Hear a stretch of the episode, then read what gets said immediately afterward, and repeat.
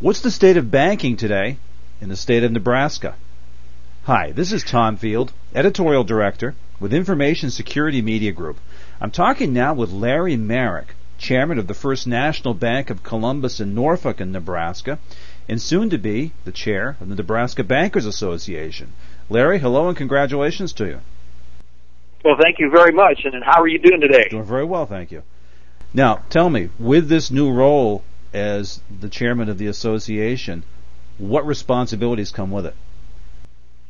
Well, essentially, you are the the spokesperson for the membership for the 265 membership banks that we have throughout the state.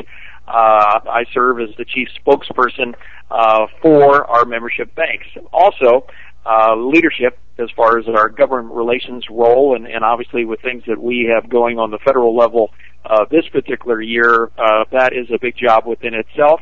And and we also have products and services that we deliver to our membership banks, and so I become the uh, the chief promoter for those uh, products and services to uh, all of our banks. Well, Larry, give us a sense as you ascend to this role now. How would you describe the state of banking in Nebraska today? Well, the state of banking overall is is solid, uh, cautiously solid. Let's put it that way. You know, and I've mentioned this many, many times. Banks in Nebraska were lending before we had the uh, the financial meltdown 18 months ago. They were lending throughout that uh, time, and they're lending today. Uh, I just think overall the the economy of of the state uh, there is good news and, and, and bad news. Uh, I shouldn't say bad news. There are good news and there are cautious news. Let's put it that way. The, the good news is that we're primarily an agricultural state if you look geographically, although we have a good economic mix uh, throughout the state, particularly in our urban areas of, of Omaha and Lincoln. Uh, but overall, agriculture was somewhat untouched by, by what happened although there's a trickle down effect. You know, our uh, state legislature, our state, from a budgeting point of view, has a required balanced budget. Uh, so they have to do it, and it was tough this year, but the budget got balanced. And looking ahead to next year, uh, there's also uh, revenues are are on the slow side. You know, people have pulled in uh, pulled in their horns a little bit and uh, cut back on some spending. And when you do that, uh, it does cause uh, revenue issues for state governments and then local governments. But overall, um, banking I think is, is cautiously solid. I think banks had a had a reasonably good year in 2009, and they're going to have a reasonably good year in 2010. How would you say that uh, the banks in the state have evolved over the last year? I mean, certainly, uh, 18 months ago, as you say, we all felt the effects. Um, I think maybe Main Street in Nebraska felt it a little bit less than Wall Street in New York. But what have you seen happen yeah, positively in the last year? Well, I, first of all and foremost, you know, our unemployment rate is about five three as a as of March. When you look at the double digit or upper nines on a national basis, we're about half on the unemployment rate. And in fact, at one point before uh, before this all really started to happen, you know, we were looking at two and three percent unemployment, which is which is for the most practical purposes, that's full employment. Agriculture is still our mainframe, and and and there's there's no issue about it. Uh, row crop uh, producers have had very very uh, very very good years the last couple of years, and, and livestock is uh, is solid at at this particular time. But unemployment drives it. If people are working, banking for the whole for the most part is is on on good grounds. So um, how have we changed over the year? I think people are are more cautious, you know, with what has happened nationally, and of course some of the things did affect people's 401k. It doesn't make any difference where you live. Uh, if you were in equities, you, you had um, you had a rude awakening on some mornings uh, when you looked at your balances, and I think people pull in their horns. Uh, Nebraska is comprised primarily of, of of good, cautious, conservative folks. Democrat, Republican, doesn't make any difference. They're all conservative folks. And when you get that and you even become a touch more conservative, you slow things down. That engine just kind of slows down. And when that happens, uh, that affects everything, including banking. Well, Larry, it's interesting because you pointed out the agricultural business, certainly, and you pointed out the conservatism of the residents. What ways would you say that Nebraska's banking institutions are similar to those in other states? and where are they really unique? You know, one of my goals uh, through the term that uh, I'll be the chairperson for the the State Banking Association is to uh, tr- uh, attempt to rebuild uh, respect for our industry.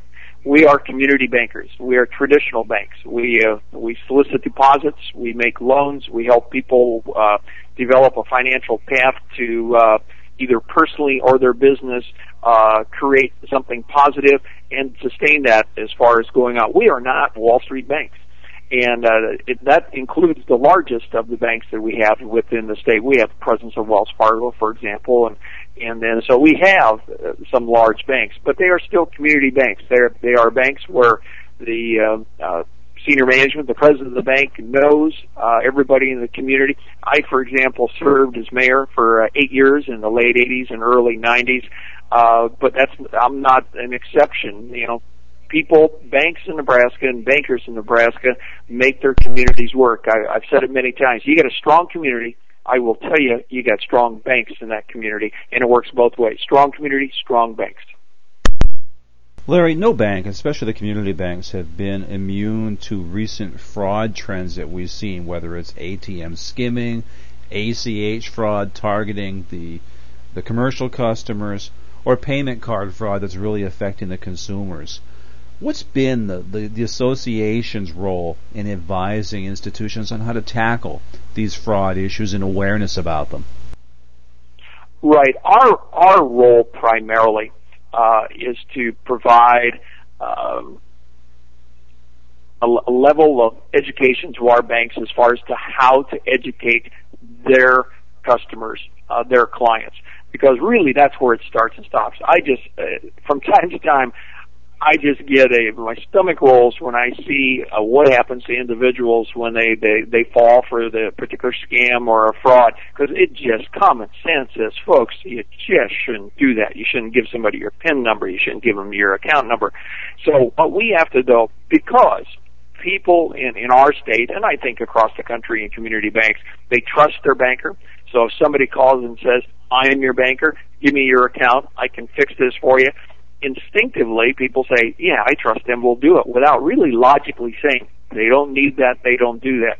So the bank's role, I think, is just to heighten that level of communication of saying, we will never call you out of the blue and ask for your your uh, pin number. We will never out of the blue call for your your account numbers over the phone without you knowing who you're talking to. So that level of, of customer communication is it, we just have to keep doing it and doing it and doing it.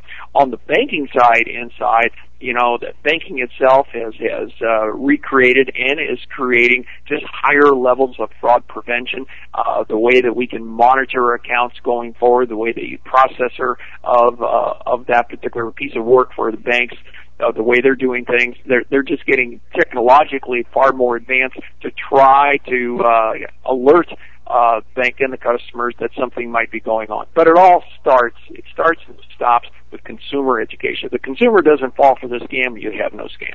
Now, how about beyond the consumer? We're seeing a lot of commercial businesses now that are being victimized by the ACH fraud. What do you do with your commercial customers? Well, again, it's it's a fact of, of trying to develop better uh, and, and more efficient diagnostic type of, of processes inside the system. Uh, today's world, as, as you well know, you know, the, days of, of, of really just, you know, doing stuff nonchalant and, and, and carrying a checkbook and doing it isn't what today's uh, electronic world is like, and it, it certainly isn't going to stop. It's it's it's going to get uh, more electronic as we go. If you, if you can believe that that would happen, systems have to be better. Uh, the the ability of the, the two systems, the customer and the bank, to talk to each other have to be better. And and again, the educational aspect of of what risk are you extending your customers' data to? And uh, and it's not a perfect system at this point in time. You know, every time we think we the industry thinks that it has a, a very very good system in place, there's uh, someone on the other side that finds a way to breach it and uh, that's there. That's a risk with what we're doing. But I think it's far, you know, the, the risk is worth it as far as what we can do for the customer, particularly on the commercial side. We're taking a different direction, Larry, and talk about banking reform. A lot's being discussed in Washington these days. We may see some legislation come down before the Memorial Day break.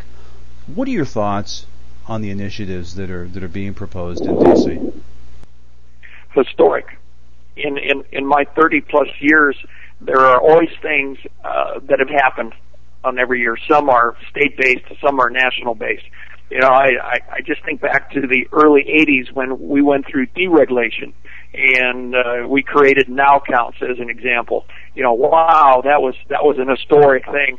Now we're looking at, particularly on the on the consumer pr- protection side, uh, legislation which, to be honest, the consumer doesn't really care for. I mean, in some cases, we hear the rhetoric that the consumer is demanding this. The, the consumer doesn't really care for the volumes of stuff that they have to fill out in the answers to the, the dozens of questions that they're given just to do a simple transaction. However, consumer protection is important. If you don't, you know, the, the one thing banking has is trust of our clients. If we don't have that, if we don't have a process in place that, that virtually, and I won't say guards, but I should say guarantees, uh, that whatever business they're doing is safe and secure, we lose one of the vital pieces of, of what our industry has had since its beginning. But we have to continue to do that. Uh, the pieces of this thing, the, the, the regulation, I think, of the non-banks, uh, the shadow banks, uh, these are the aspects that virtually caused most of the brand of the Wall Street banks that caused most to all of the problems that we're all dealing with. Community banks were not the problem, but community banks will be part of the solution. Being part of that solution means that we will pay the price of consumer protection. And consumer protection is good as long as it doesn't become so burdensome for both the consumer and the bank. What do you expect ultimately that we're going to see from this reform movement, Larry? You will see consumer protection passed. I mean, you just will. Uh, to what level and, and how deep uh, is yet to be debated uh, on the floor. You know, the, the tremendous split between the uh, the two parties is difficult, although they do philosophically agree that, that there needs to be consumer protection. Too big to fail. Uh, there's no doubt in my mind. Too big to fail has to go away. Uh, I think it's a competitive disadvantage. You know, if we had let's just say two banks in the state of Nebraska, one let's just say theoretically was large enough where the consumer would say, "Well, that bank's never going to fail. The government will step in to help them." Oh, that's that's where you'll go do the bulk of your business because you have nothing to lose, other than the opposite, which would be a smaller community bank and saying, "Well, there's risk there. If they fail, they're not going to come in and help that little bank." That's a competitive disadvantage. And it's a very costly disadvantage to the FDIC system, which all the banks pay into. So, you know, too big to fail, I very strongly feel, and so does our association and membership, that, that we need to uh, we need to have that in place so that banks uh, can compete on an even basis. We need to get a regulatory process in place uh, for the shadow banks, for the non-banks, uh, so that they do the same things that we have to do on a day-to-day basis. And then consumer protection, a reasonable amount that is a uh, this is probably impossible to do, but at least it's what we're looking at. a user-friendly type of consumer protection for uh, for all consumers. Larry, one last question for you. You're going into your term now as chair of the association, uh, I'm going to ask you to, to finish a question for me and to answer it. To be successful in 2011, Nebraska banking institutions must, and that's where I'm going to ask you to fill in the blank. they must retain the respect and the uh, pride in the industry which has developed uh, so many communities across the state because without that respect and pride uh, we have no common identity with uh, with the communities we serve. It's it it is the respect is a backbone of our industry. Very good. I appreciate your time and your insights today, and I wish you well as chair, and look forward to talking to you again in the future. Absolutely, anytime, and thank you very much. We've been talking with Larry Merrick, soon to be chairman of the Nebraska Bankers Association. For Information Security Media Group, I'm Tom Field. Thank you very much.